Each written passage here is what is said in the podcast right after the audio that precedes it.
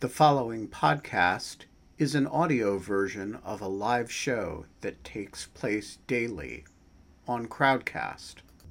To join our live audience, visit our Crowdcast website at crowdcast.io slash in lieu of fun. That's crowdcast.io slash in lieu of fun. We're not allowed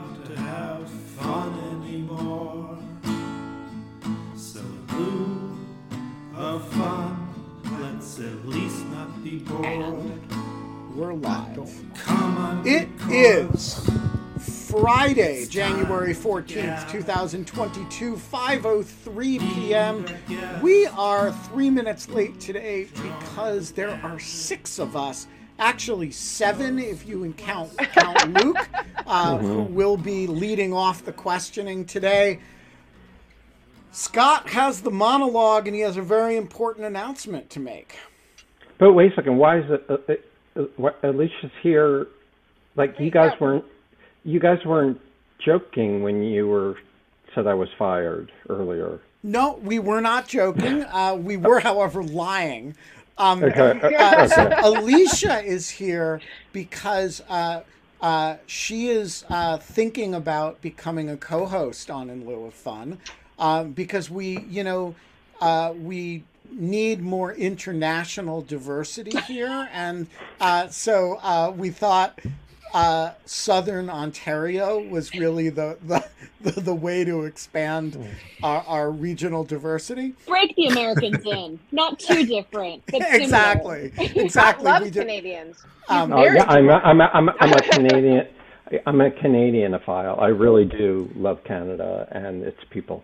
So we, we I, I suggested that Alicia take a day of the week and she wanted to try it out. So I said, come join on Friday and uh, and uh, see if you're into it and um, meet the Greek chorus. Um, and so, uh, you know, we've got five co-hosts today, plus Luke, um, who will uh, occasionally deliver himself of a primal scream, uh, and um, uh, and will of course ask questions. But Scott, you have the monologue today. Yeah. Uh, um, um, thank you. So I this, this is uh, I wanted to announce this nano project, um, which is um, not about nanotechnology. It's just a small project, a really small project. Um, and it, it's not like actually a project, but it is. It's a. Anyway, so um, Is it a tweet, What- Scott? Is it just a tweet? no, no, no, no, no, no, no. It's it's no. I, there's a. So it, it, it actually was prompted. This nano project was prompted by you, Kate, because um, in the the tip jar which uh, we set up for in lieu of fun, um, it was it was said you could only uh, you could only do it in Bitcoin. yeah. Yeah, and so It was I, Bit- and so Bitcoin and Venmo. Those were like the only options. So I was like, you know, I, I mean, I I teach about Bitcoin, but like abstractly. But I was like, I've actually never bought Bitcoin. I have. a- oh, you have? Okay, but so one of the things is we put up a poll. Please um, vote. Um, Fill out uh, the poll, uh, truthfully, preferably. Yes. Thank um, Yeah. Um, it's ju- but it's just a preference. Um, the the the so what I want to do is open a cryptocurrency account and buy Bitcoin and then um, and then um, uh, t- uh, take a tweet and then um, sell uh, uh, um, make an NFT out of it, pay with it with Bitcoin, and do it all and just show it uh, how it's like how it works. Just live tweet it like how it goes. Just a thread of um, of uh, like this is how it works. Here you can see it's on the blockchain. Here you can see you know. Um, And when you when you sell the NFT, are you going to uh, donate the proceeds of it to In Lieu of Fun? absolutely that is that is so the Because it's going was to be really valuable, the NFT of your well Bitcoin donation to. Right. Well, but the thing is, um, we'll be able to track it all, not just by my telling you it, but by looking at the blockchain. That's right. That, Uh, and will be to- able to to see- that. Right. But but like you can describe this to people, but um, but to actually, I've never done it, and so I want to lot tweet about it. But it's not that big a deal. That's why it's a nano project. Uh, Okay, Uh, look, it's not that big a deal, guys. I mean, it's just a small thing, but I I think it'll be fun. we are not allowed to have fun anymore. Uh, but the result is that we take up all kinds of nano projects uh, like this one and like having Scott Anderson on the show to talk about seditious conspiracy. And so let's start with the really important question. How many Yale law grads were indicted for seditious conspiracy yesterday? At least one. We it could be more. I don't know where the other ten guys went to law school. We will have to look into that. Quite possible. So, uh, was he in your class? He was not in my class. He was he was what I think a decade ahead of me. But evidently he was a Steve Vladeck's uh, small group uh, co-member. Wait, when did when did Oh, when wow. did you? Really? I'm sorry. When did you graduate? I was 2010, and I think he would have been. I think Steve Oh. was 2004 ish, maybe, or a year give or two other direction. So I'd be in that zone. He wrote like a uh, a long uh, SAW for Owen Fiss that I found on the internet about a military commission. So So, did he Yeah. take your classes? That Any of your classes, Scott? Well, um, uh, he only took one. Uh, one on was there an obligation to obey the law, um, and he he wrote a really excellent paper. Um, uh, no, no, I don't. I, I, I had nothing to do with him. What is Um, law? What? No. So th- that's a that's a great Keep- question. Keeping your Um. Yeah. No, I know. Uh, Can I can I just say something? Like uh, there was uh, so many people contracts. like con- contacted me about about the fact as if like I was being owned by by the fact that Yeah. the, fact that this guy went to Yale Law School where I where I you were happened to there. teach now right well Yeah. um well uh one year before I was there but like really I, I it's not my fault but there was a like you know, like in your face you know uh, what, did He's you get any the- shit did you get Oh, any of course. Of course. But he's also not like the only YLS insurrectionist. We also have Josh and Ted Yeah. and a good Yeah. other crew. So really, no, it's just no, a, no, it's a no. club. Ted, Ted, Ted isn't YLS. Isn't Ted Is he HLS? not a- I thought he was a YLS guy. Maybe I'm wrong about that. No, we got Ted you. is You HLS. know, whatever. no, he's HLS. Yeah. So, I, I just want to raise the the question that's on everybody's mind about this, which is if Yale taught a curriculum that involved more law, could we expect more compliance from its graduates? Dick Burn, Ben. Um, Me- I, I will. I will say, you know, it, it is a. Uh, it's if it's in terms of uh, the uh, the actual like legal arguments, the education going into it. Yale law that's not really what they're focused on. So I don't think really they can claim to have contributed much in that regard, one way or the other. because they teach so little law, they couldn't have contributed it to it one way or the other. it's law, it's law, law and something. You don't know what the right. and is. in law this case, and that's insurrection, really where it comes law in. and you know, law, You'd have law to be pretty desperate violence. for impact to, to claim that one, I'm thinking. I Exactly. I think you know Yale should should run with it. I mean they've got they've got two major figures now in the insurrection. It's a very small school, so I mean per capita Well- con- contributors to the insurrection, it's it's wildly overperforming. I mean, we did have up until like two, three years ago, or four years ago, maybe a Calhoun College. I mean, I mean, Do you not You know. remember? I think when I was there, there was the there was the it was the it was the it was the controversy over Calhoun College, and then there was also the controversy over the stained glass window. Do you remember this of the Yes, I do. slaveholder beating the slave um, that was in like a cafeteria window, and there was like a black Really? Oh cafeteria God. wi- cafeteria worker that like threw something through the window one day and I think broke it and like was just like fuck this shit and I think that uh yeah anyways there was like a very I mean I think that that was around the same time as the Calhoun discussion but that was that might have been like a little bit more like in the weeds if you were at Yale you heard about it very a lot like because it was like these stained glass things are part of it but yeah the Yale insurrection, I can feel it. I can kind of understand a bit better than the United Yeah, States right? insurrection. Yeah. All I think it's more from Princeton. Wasn't it the Southern University before the Civil War? Yeah. Oh wait, is Um, that true? Yeah. So, um, that, and, that, and of course, That's why I the don't like University of Virginia. so Okay. Scott, Wahoo, Um, wahoo, wah. jokes aside, uh, uh, what is this seditious conspiracy case, and why should we care? Well, a seditious conspiracy Oh, I was case so is confused. I thought you were asking that, Scott, and like he's not going to be able to answer that question. No, no, I, I was directing the so, question so prepared a monologue. I our was very guest. excited when Ben. to our guest the way we normally direct questions on this show. I know, but like you said, Scott, and I just like sorry. You know, sometimes I call him Admiral Scott uh, after uh, after uh, the discover of the South Pole or the first journey to the South Pole, but uh, nobody seems to get it. So I, s- you know, I only do that interpersonally with with Admiral Scott And I because dressed like everybody a else, sailor for like two weeks of s- staff meetings, and nobody still got it. So yeah, I, I, and- Bummer. I, I, I, I, I'm going to ruin everything right now, guys, but like he also does that with me. Ben does that with me. All right, Mr. Anderson, which is what everybody calls you. Um, uh, uh, what gives with this indictment? How big a deal is it? And uh, what do- what do people need to know?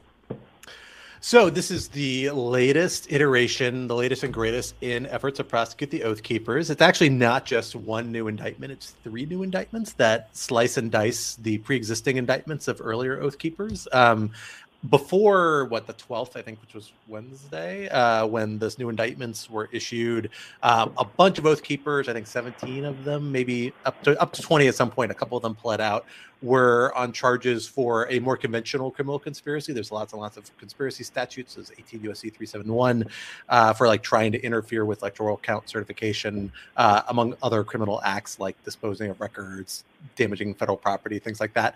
Um, but that was just a conventional criminal conspiracy five year sentence.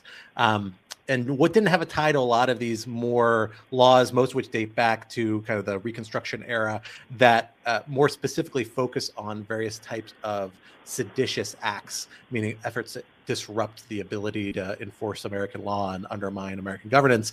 Um, so this super this updated indictment which is not superseding actually takes nine of the defendants from that other case peels them off sl- attaches them to Stewart Rhodes, YLS alumni Stewart, Stewart Rhodes, uh, as well as another defendant, and says, "You guys, you eleven guys who this were is kind the of the eye. This is the guy who could have had a monocle, but he instead chooses to have eyeglasses and an eye patch.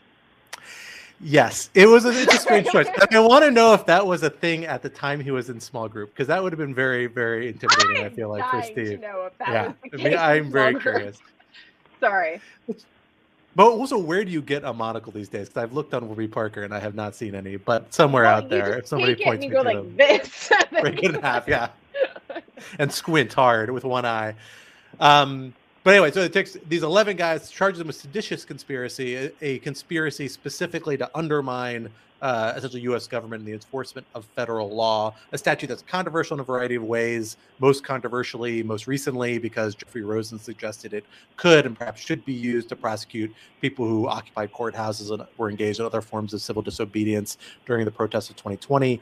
Um, but prosecuted those 11 people for those and actually two related conspiracy charges, both of which relate to interfering with federal processes, the counting certification, uh, and um, members of Congress trying to do their jobs.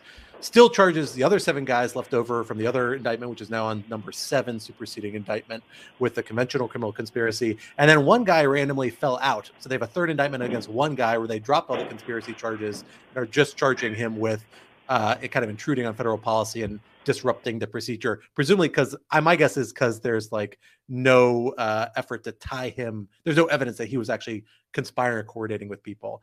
Um, I think the big takeaway from this is that uh, it's kind of notable they use this criminal provision. It's a serious one, serious charges.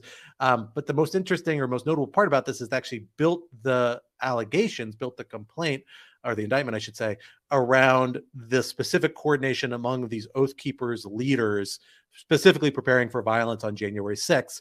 Um, to the extent that they actually again kicked out other oath keepers members who are on this pre-existing indictment are being charged under a separate broader conspiracy but not seditious conspiracy. Uh, it's basically making the case that seditious conspiracy you know they're hinging it on this idea that these guys coordinated violent action to disrupt the government procedure. That's notable because that's that's not the sort of thing that president trump or Roger Stone or a lot of these other people associated with this effort who people also want to be held accountable and have occasionally said should be charged with seditious conspiracy or a part of a seditious conspiracy. That's not the sort of things that they did. Um, they weren't involved with that sort of very concrete logistical planning for violence on January 6th. Um, so I think it suggests that DOJ, at least under this version of their theory of seditious conspiracy, they're not going to bring charges against those people. They're instead using it very narrowly among the people actually planning, not just participating in, planning the violence on January 6th. That said, we could well see it against the Proud Boys. We could well see it used against other people who had that sort of direct involvement. So that's my takeaway point. Uh, me and a bunch of co-authors have a, a, piece that went up on Lawfare maybe an hour or two ago, um, making that basic takeaway point. So I was watching some clips really quickly, like on Fox News that have like been circulating, and there is apparently some member of like a person that was in all of these videos and was apparently that the that the, the the right is trying to make I forget the guy's name, but the right is trying to act like he hasn't been charged with anything. Um, d- does anyone know who I'm talking about? It's like they're basically kind of trying to, without saying it, say that basically he's an FBI informant and that he's pushing. It was a Tucker clip, and that he was put like this one particular actor is seen in all of these videos encouraging people to move and yet has not been indicted. And the FBI is explicitly oh, oh, oh. explicit this is the person that they're trying to claim is a is an FBI yes. uh, no and the FBI false flag operator de- de- declared that he is not and that like I'm I'm really sorry well, no, Robert he F. has specifically declared. Thank you, John Bordeaux. The, yeah. the, the, the FBI does not comment on who may be an informant or, or not, but he has specifically said he was not under at any time. Um, but he's not involved in this indictment. Is that right? That's Scott? what I was asking. No, I don't believe so. And and, and it's it's worth noting they've had four people flip already and plead guilty and as part of their uh, plea agree to cooperate with the government. Um, now that's very clearly like they got either they got more information at some point in the last few months, or they've just kind of been holding it in reserve. Because the one thing that's new in this indictment is that they have conversations from a number of new Slack channels that were specifically identified as Oathkeeper leadership as like they have like three or four of them. Some are leadership for the organization, some are leadership specifically in relation to January 6th or events of January 6th. Uh, and so they do have new information they're bringing to bear in this indictment. Um, I don't know if it's clear whether that's like something they just got in the last few months or whether it's something they've had for a while, um, but just didn't feel the need to use it and roll it out until they decided, well, we want to actually charge seditious conspiracies and we want to up our evidence and our allegations around the mens rea of saying they have this very specific intent to disrupt this federal process using violence. I will just say that I have now reported out whether or not um, Rhodes had an eye while he was in small group at Yale, and he did not, Ooh. or he did. Oh, sorry, he did. He shot it out after small group at Yale, and Jed Rubenfeld was his small group leader, and uh, and um, and uh, he was uh, really out there, according to someone who is in his small group. Um, and the Obama administration pushed him over the edge. Was is the is the anonymous uh, reporting that I'm doing. Um, but this is. Uh, I think that this is. Uh, so, so basically, so Kate, so it's like not our fault; it's Obama's fault. Yeah. Thanks, Obama. Okay. I was just wondering, like, how did it push him over the edge? Just him being there, the whole administration. because he was black. Yeah, I think that that was like, that was. I mean, really, that's enough for anybody, right? I think that that's like I that's like that was a joke, um, everybody. we knew. Good disclaimer. I mean, uh, just to be really simplistic, do they do do they do they have the evidence? I mean, like based on what we know, like is it going to be a, a really hard thing to show the mens rea that they intended to overthrow the it's government. A hell of a signal thread they got. It is a hell of a signal thread. It is like exceptionally clear what they're planning, and we're planning well after January 6th. They, I think some of the last messages that are in the indictment say on January 17th or 20th, "Hey, I just bought seventeen thousand dollars worth of guns. I'm driving to Texas. I'll meet you there. Let's talk about next steps." So um, there's very, it is, it is really quite clear in the signal thread. And what's interesting is like you really get a sense of the role each of them played. You know, there's one set of guys that's a quick response force. It's actually stationing itself in Virginia. Like an interesting part of this is actually like DC gun laws appear to have actually deterred some of these guys from bringing in their heavier guns into the city. Uh, instead, they stationed them out in Virginia and were ready to deploy, perhaps by boat, uh, to the Jefferson Memorial to bring the guns in in the event uh, of uh, some sort of uh, incident. You know, uh, so they had this like very very concrete sort of plan a lot of like military logic. It reads like kind of like a weird larp these guys are involved in where they're telling each other commander and using lots of weird military slang uh, in in strange ways um, but it is it's very I- detailed and you get a sense that always this is what they're insist that sharing the There's more lawfare people call me commander. Uh, I, I think it's it's important, you know, to. and we only recognize- enter rooms in stacks stack one That's stack right, two exactly. Single file say. reach and entry The- exactly the one thing that I think's like the the phrase it, it wasn't there some statement that we're not getting through this without a civil war is like the the very memorable phrase from this gentleman. And uh. one of the things that I was pondering is with all the speech that tends to take on this like militaristic tone and uh, slight when people just say, "Oh, I was just exaggerating for for effect," like I, I think the stack channel is like probably going to prevent them from doing that, right? Or is it just the presence, of, like how much of the actions taken that day can be really traced within the indictment? I have I only looked at it very briefly, so I was curious to see like, do they give specific people that were reporting to them, or was it disenfranchised? Sorry. it was uh, no i love it all i It's want like to do is listen your baby honestly that sentence going so coherently. GDF, like I have no was idea impressive. how you did that. Like- I have I have a one year old at home, and he's like just past the like polite little moan phase, and I actually am so nostalgic for it. I'm realizing now as I listen to listen to your baby.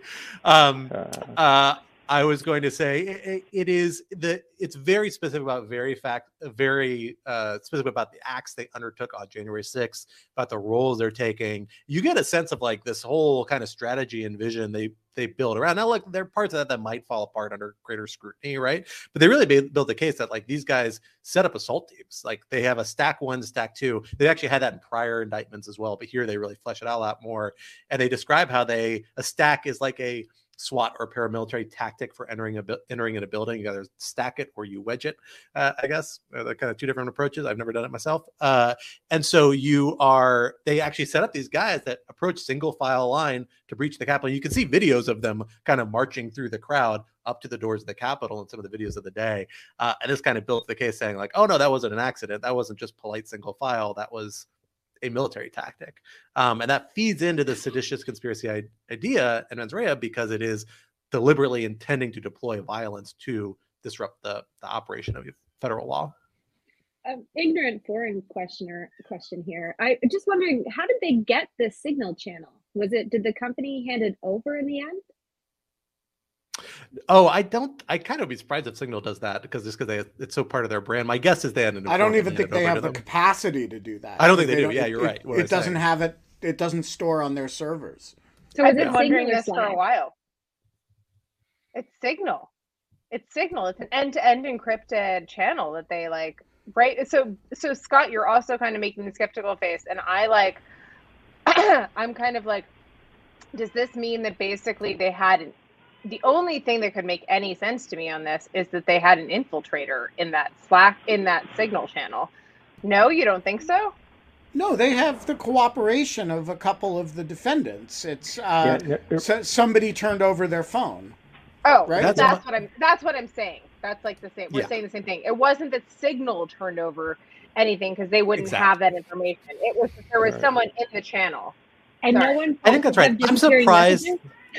messages? That's what I'm surprised think- by is that they didn't set up to delete automatically, which I actually thought was a default setting No- on Signal. I think it's but like no, but is that, it, but of course it doesn't matter because you can always screen cap. I mean, Right, that's- exactly. that- but they'd have to have somebody trying to screen cap before that like Like, when it was happening. clicks. Yeah, no, I Yeah. think this But is they- somebody they who, after quickly. the fact, I- I would- decided to cooperate and turned over their phone, and the things were not set to. I don't think this was a real time uh, uh, uh, effort by somebody to inform on the group. I think this was they uh, somebody did not have those default settings set appropriately. And uh, and is now cooperating, turned over his phone, and screw the others. That's my guess. I think that's what makes the most sense. Do you think there's a high likelihood of conviction in this, or is it like most cases, kind of a crapshoot? No, Can I I, I, crapshoot? They've got they've they check all the elements. They seem to have strong evidence. They've already got people playing out, uh, admittedly to different charges, but like this is they they have taken the seditious conspiracy statute that is controversial in part because in theory it could be used to apply to all sorts of civil disobedience and other sort of actions, and they have found these people who have committed this set of crimes that is so within the heart of that it's almost the least controversial part of it because they're literally and they've got strong evidence showing they specifically intended to deploy violence to stop a legal process uh, of the federal government.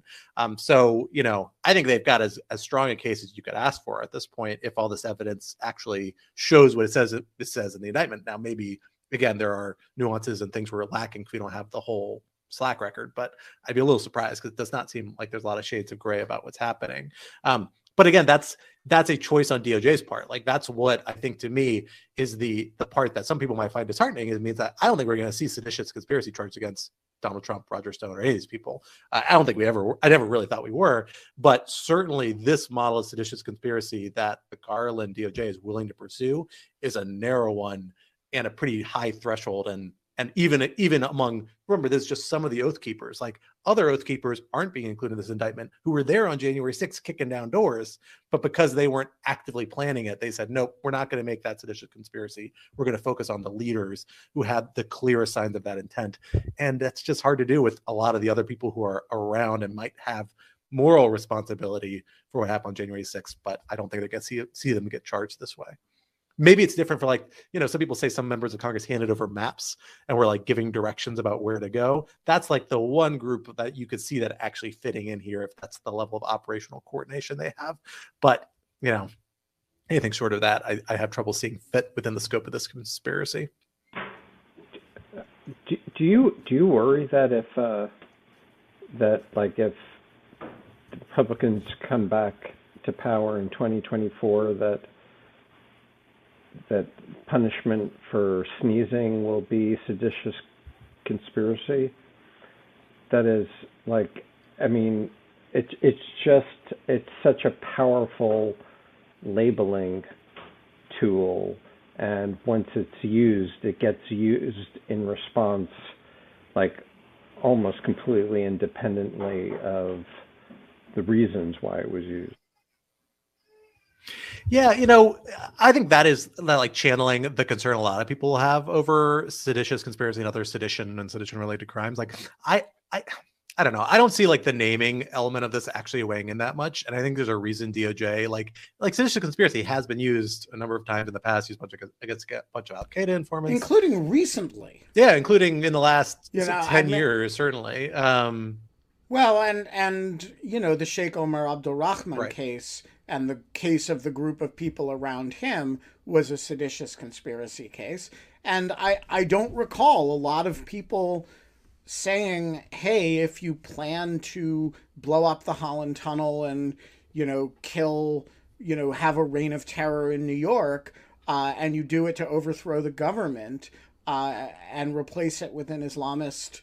uh, uh, you know, sort of Taliban-like autocracy, uh, that that really, you know, uh, there's a slippery slope there, um, and like, and this is, I, mean, this is um, kind of the same thing. If you plan to attack the capital in order to prevent the peaceful transition of power violently, and by the way, you then do it, um, I'm just like, and you with specific and, intent and, to and the overthrow- and the and the trolley is going straight down the track and you went to Yale Law School.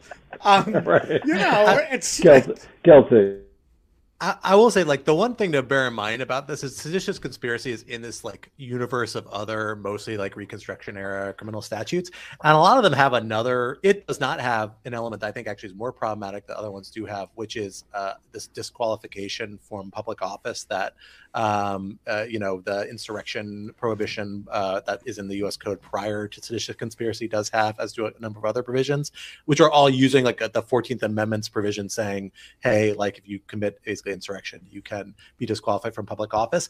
Um, and like I find those because there's lots of other federal statutes that you can use to prosecute people who break into building federal buildings and interrupt federal proceedings. You don't need to use seditious conspiracy, and a seditious conspiracy is just one more way to get a jail time. So there's not really a reason to use it most of the time. Part of the reason yeah. I don't think you see DOJ turning it to it often if they want to start disqualifying people from public office, they'd have to turn those other statutes. I find that more worrisome because I find that to be a problematic practice and one that'd be more ripe for abuse in ways that the criminal code doesn't already facilitate. That's part of the reason why I'm also just generally not that bullish on the idea of using the 14th Amendment to disqualify people separate from criminal charges either. Um, but um, I know some people are. I find it. I think that's the sort of thing that you will see people doing crazy things to former Black Lives Matter protesters and I mean, look, I, I, more dangerous. I agree. I am. Yeah. I am all for litigating this shit on a case by case basis, and you know, based on something good, round, and based vague, on local norms and juries, like the totality yeah. of the circumstances test. And legis- state legislatures could also, in theory, start doing exactly. it. I'm going to tag out really quickly um, but before i do i just wanted to ask you really quickly um, related to your 14th amendment kind of your 14th amendment point the current uh, movement against madison cawthorn. Um, i don't know if you're familiar with that but have you guys watched this that they're basically trying to get him off the ballot uh, for reelection um, in the house uh, based on his support of the insurrectionists under the 14th amendment um, and there is a peti- I think it's a petition circulating is like the current stage of things where like it's litigation. Is it litigation? It's more than petition. Yeah, okay. Uh, th- I thought that there was something filed in court, and I was just trying to like figure out like where. I, I mean, I guess you file it under the Fourteenth Amendment, but there's like um, curious whether they file it in state and federal. But um, I'm just kind of curious what your thoughts are. I haven't looked at much of it, obviously. I just was like, you know, saw the headline and like read the read the clip and yeah. But Alicia, it's so great to see you. Uh, keep hosting with the mosting. And uh, Scott, uh, other Scott, it was you, this was lovely. Yeah. So thoughts on Madison Cawthorn? It's a really interesting case. I need to read it a little more. I haven't gotten to read uh, the actual filing yet. Um, what I will say is, like, so you know, the Fourteenth Amendment kicks open this possibility that you can start disqualifying people from public office, I looked into this. I, I on January 6th there was an insurrection.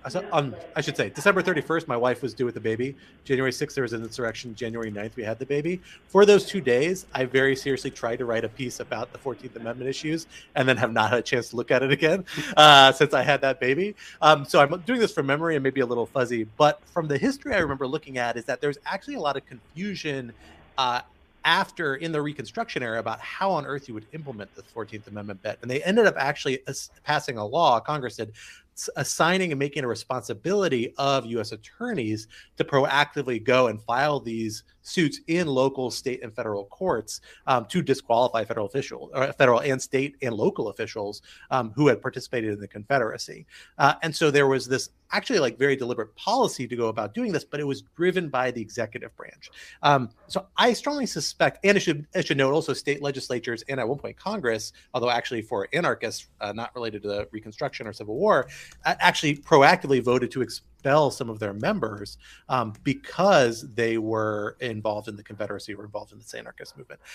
But absent either the federal government making that sort of step or a legislature or somebody else implementing the Fourth Amendment that way, I'm not sure like a private plaintiff could just sue over it because it's not clear to me that it's that automatic that the courts are going to proactively say, "Oh yeah, we're going to interpret when, where the contours of the Fourteenth Amendment are without any guidance from uh, a policy body implementing it." Um, that's my guess about why that has the biggest problem. Um, but if some state legislature decides to act on it at some point, um, that raises a whole bucket of other questions because there, there is historical precedent for that. All right, uh, Alicia Scott Shapiro. Do either of you have any other questions before we go to the audience? One other, and I just need to make the horrible statement to how ironic it is that a bunch of conspiracy theorists are being brought up on conspiracy charges. But that's not what I want to ask. Uh, do you see any way to actually hold politicians who may have been instigators, if nothing else, in this accountable beyond them not getting elected again? Because I'm a little afraid, given that some of the polling on the Republican side seems to suggest that there shouldn't even be an investigation on January 6th, that that might not work out. Are there other things that could be done?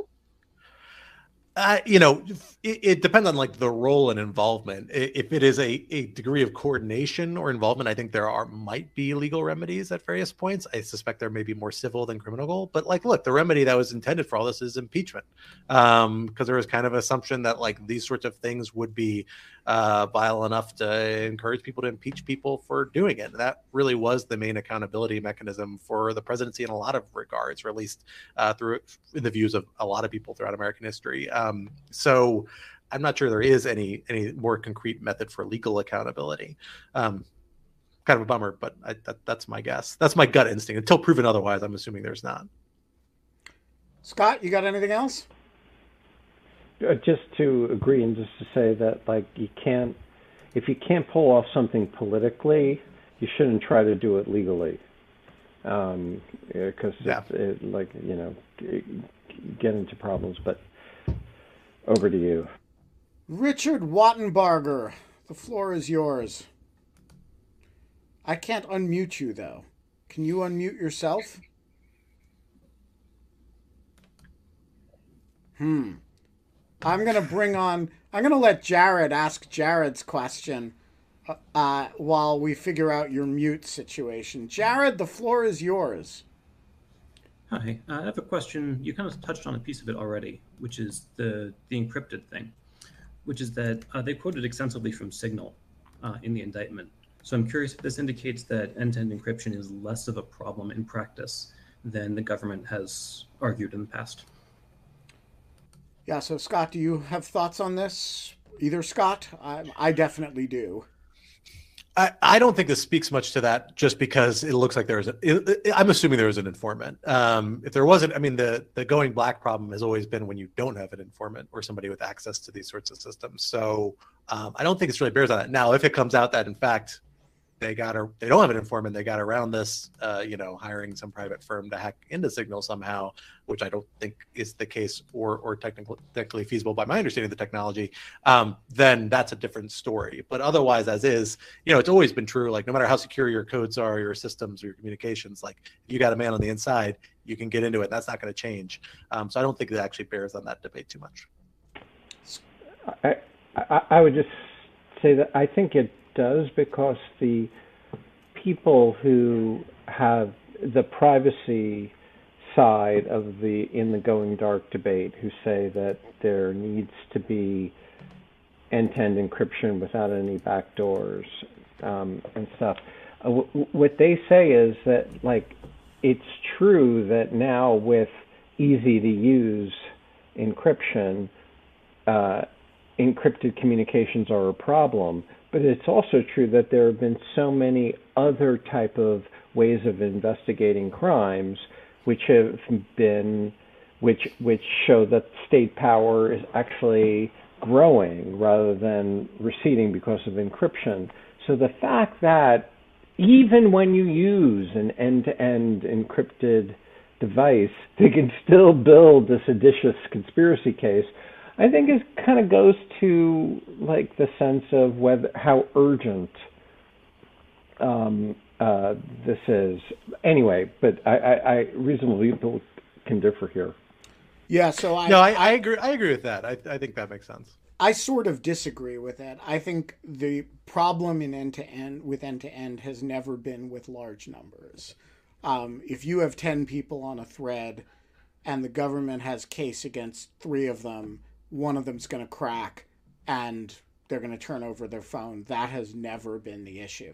The issue is the following Alicia and I communicate only by Signal for reasons having nothing to do with anything except that's the app we use.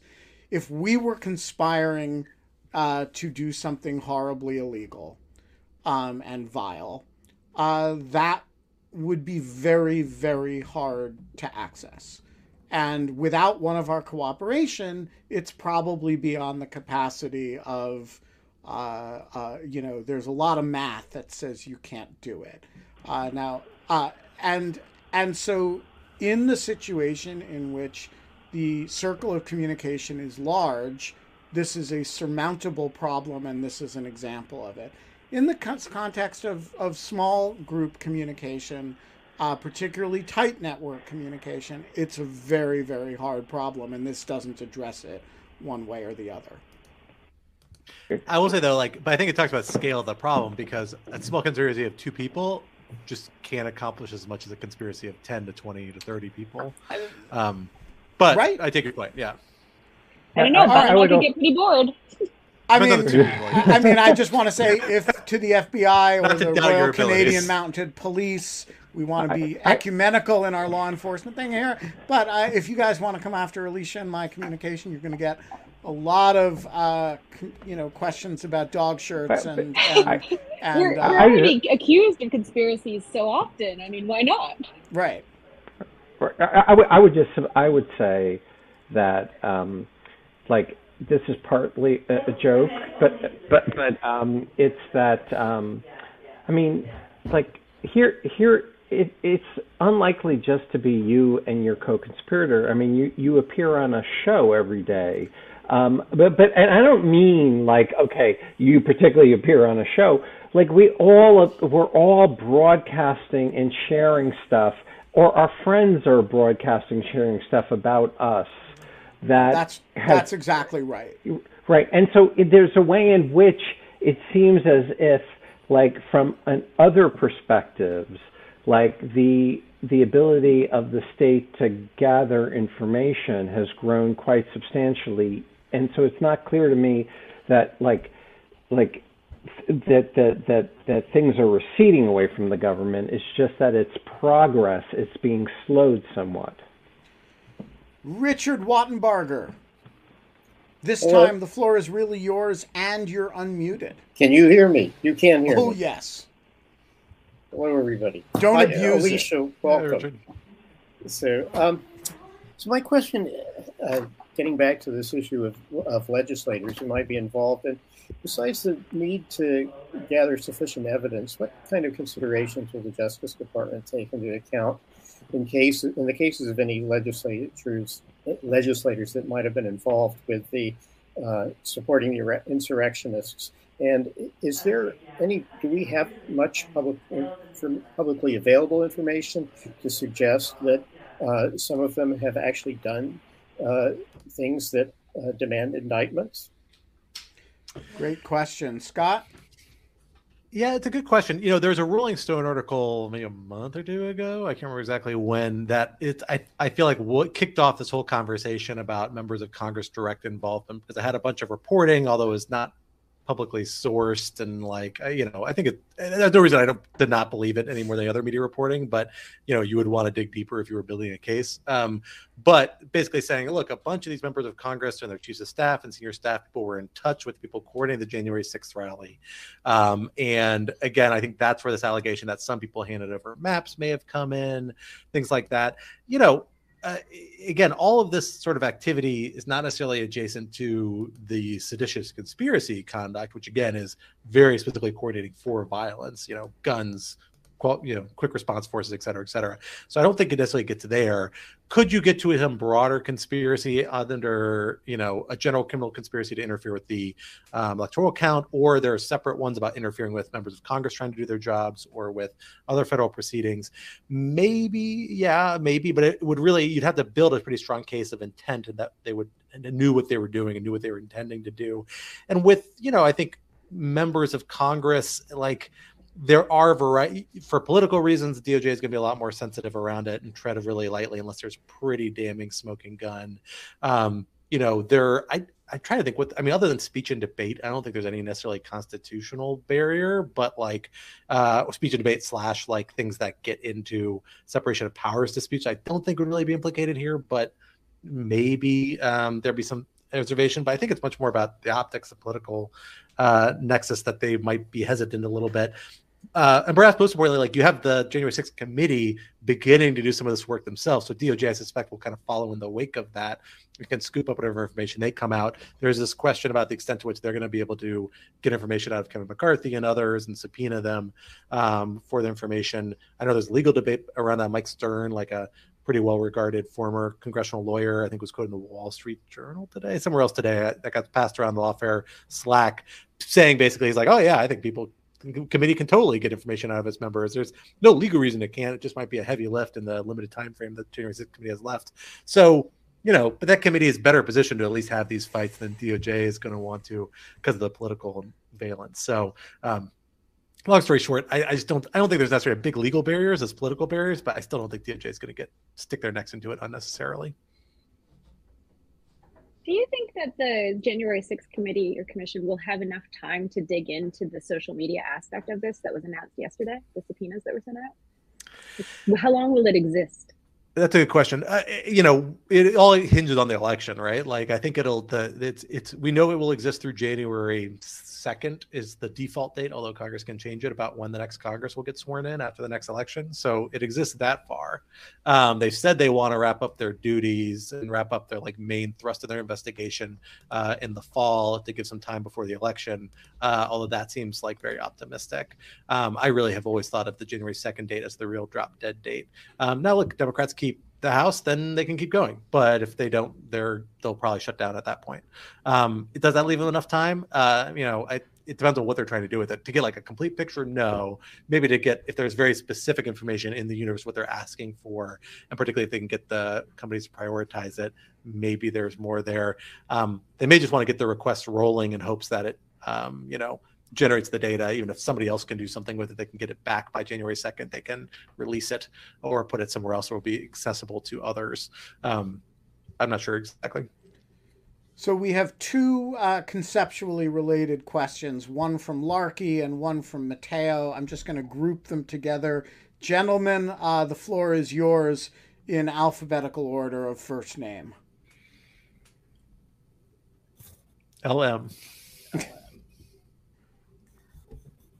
Mm, well, you'll know you're not talking about my first name. That's the problem. Uh, uh, well, so, it's the uh, only name I got for you, dude. it's true. It's true. I was doing the math in my head for some reason. Um, so the question I asked is, uh, does the fact that I went to a less prestigious law school mean it'll be harder for me to uh, have a leadership position in a, a murderous insurrection? Uh, which is sort of a joke question which leads yeah, to but, like but, a, but, but it is, it is going to hurt you. I'm just I'm just saying. Hmm. It's, yeah, it's, which is I, I think most head to most like violent insurrection groups are it's really kind of like a small ivy like it's a Cornell crowd uh, and that's really what we're talking about uh, so that's that's really the sweet spot of where it is because it's all it's because Ithaca does terrible things to people so I think that's really uh, the the heart of it so don't don't don't worry about it too much.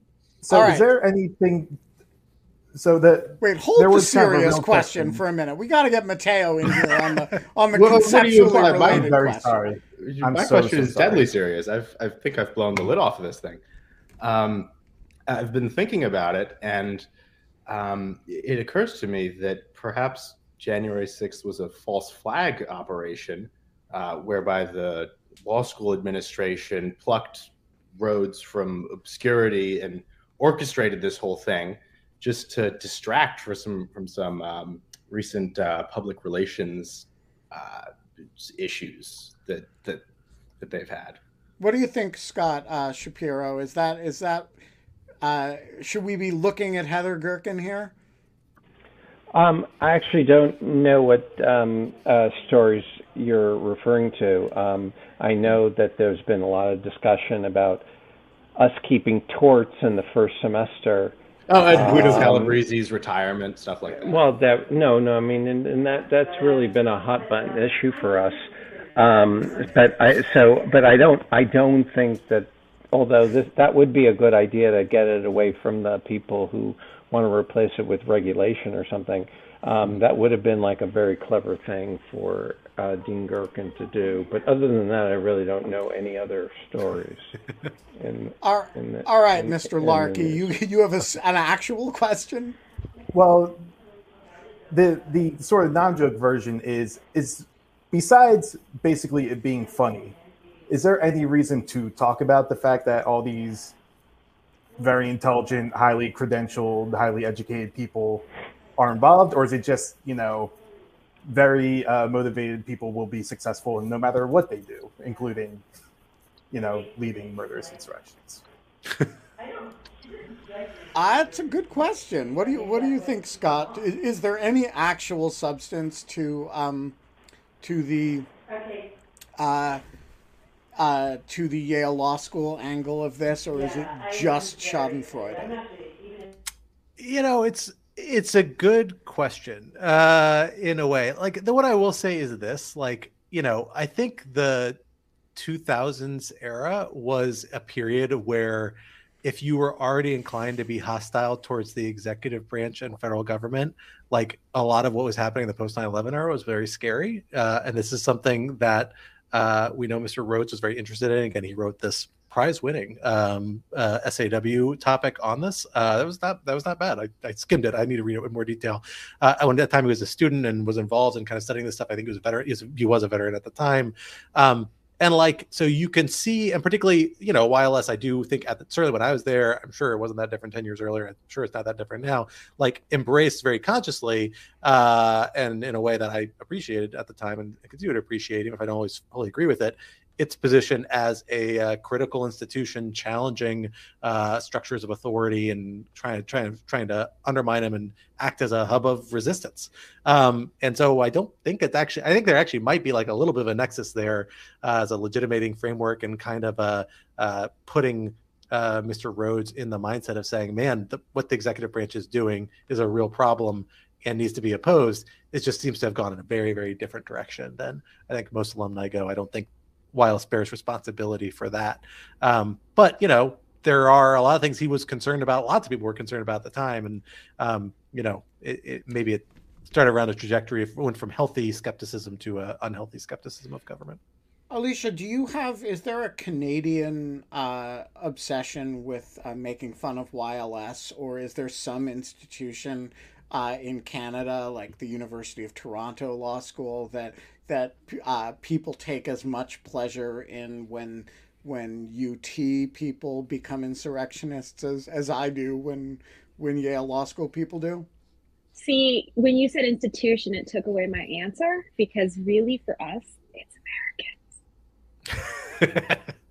I will say a quarter a quarter of my law school small group was Canadian, something like that. So I don't know what they're cooking up, but uh, Nadia and Rory, if you're out there, uh, we're, we're keeping our eyes on you. You'd take Gavin McInnes, like I mean, co-founder of Proud Boys. Just take him and uh, Justin Bieber. No connection. Just take them both. No, no, right, that's right. So you're you're you're you have some complicity in this too, right? Because because McInnes is Canadian. Well, yes, but is this? I was going to ask this earlier. Oh, I, I, no, wait, no, I'm asking. That... Alicia, I'm asking the questions. Okay. I'm not the guest. Um, we we all have plenary authority to just no. Um, I I I I just say I was doing this to show how unjust and unfair it is to use guilt by association. Yeah, so right. This was a I, teachable moment, right? I wanted to help you early on in the show, and then I thought better of it because that I figured you would try to blame Canada for Proud Boys and everything else. Right. Okay. Well, that's good to keep your powder dry. Yeah. Well, uh, I am trying to bring in Zunyi for the last question. Um, uh, we'll see if uh, uh the tech is working for some reason. Oh, there she is. Hello, it's been a long time. Yes, it has. Happy New Year, everyone. Welcome back. Thank you. You get the last question commenty thing today. well, I just wanted to kind of set the stage for people that don't remember that the government is quite familiar with Stewart Rhodes and the Oath Keepers. And we have the Bundy standoff during the administration. They he was right there the Malheur occupation in Oregon, um, which is a huge case um, that did have conspiracy charge, not seditious conspiracy. but it was the Oath Keepers that did the occupation for 40 days. Um, and the, uh, uh, I mean, he's recently been in Portland during all the chaos that was going on in Portland protests. And um, the thing that I have concerns about is that in the um, DOJ case, the conspiracy charges, the leadership was acquitted. Uh, this is obviously the totally different cases and things like that, but that was the like real big charge, and they were acquitted. So it makes me concerned. And then the other part of it is is that given the Oath Keepers and Stewart Rhodes' behavior, I mean, we don't want to live in a monitoring state or anything like that, but I how is it possible that the government wasn't doing knock and talks with him um, uh, before January 6th? I mean, it's just, I get, I'm just still shocked that we haven't heard enough from the FBI about what they were doing prior to this. I don't know how Wray keeps his position. Apologies I'm, for Wray fans. I'm not anti Wray. It's just really concerned about the FBI. And so I'm just wondering your thoughts on that. Yeah, so let's let's reserve the question of FBI failure because uh, I've actually we actually are maybe doing a show on that next week, and I I want to both Quinta Jurecic and Pete Strzok have been thinking a lot about this, as have I, and so I want actually want to do a a, a, a show specifically about this. Um, but yeah, so Scott, what do we know about monitoring specifically of Stewart Rhodes and Oath Keepers after the Bundy occupation up through January 6th? It's a good question. I don't know. The one thing I will say is I, I strongly suspect the FBI has been monitoring them and was monitoring them. There is this question about like, you know, Trump administration policies, how they focused and thought about domestic violence. But, uh, you know, we know that FBI was actively involved in monitoring the people who were involved in Governor Whitmer's uh, uh, attempted abduction. Um, because there have been a number of FBI witnesses that have caused a lot of problems for the prosecution, including some who were allegedly double agents, triple agents. I don't know what number agents they are at that point. Um, others that have kind of like produced kind of flawed evidence, but they had a number of informants in that group, which was a far lower profile than the Oath Keepers. What I would say is that like if you've got those people, there's no reason to trot them out if you don't need them to build your case. And if they got the signal evidence and they can, you know, get that signal evidence into court, Bingo. you know, establish the chain of connection, they don't need to talk about it. And why would they? Um, it's just going to hurt their case and complicate things and blow somebody who might still be gathering information on a group that's still active and still out there. So um, I strongly suspect their FBI is doing more than we are aware of um, maybe not enough, but more than we're getting just from this trial and, and is continuing to do so. I will also say there is an amazing podcast everyone should listen to called Bundyville, podcast a series of essays by Leah Sottile, who's an independent journalist um, associated with NPR and uh, Long Reads.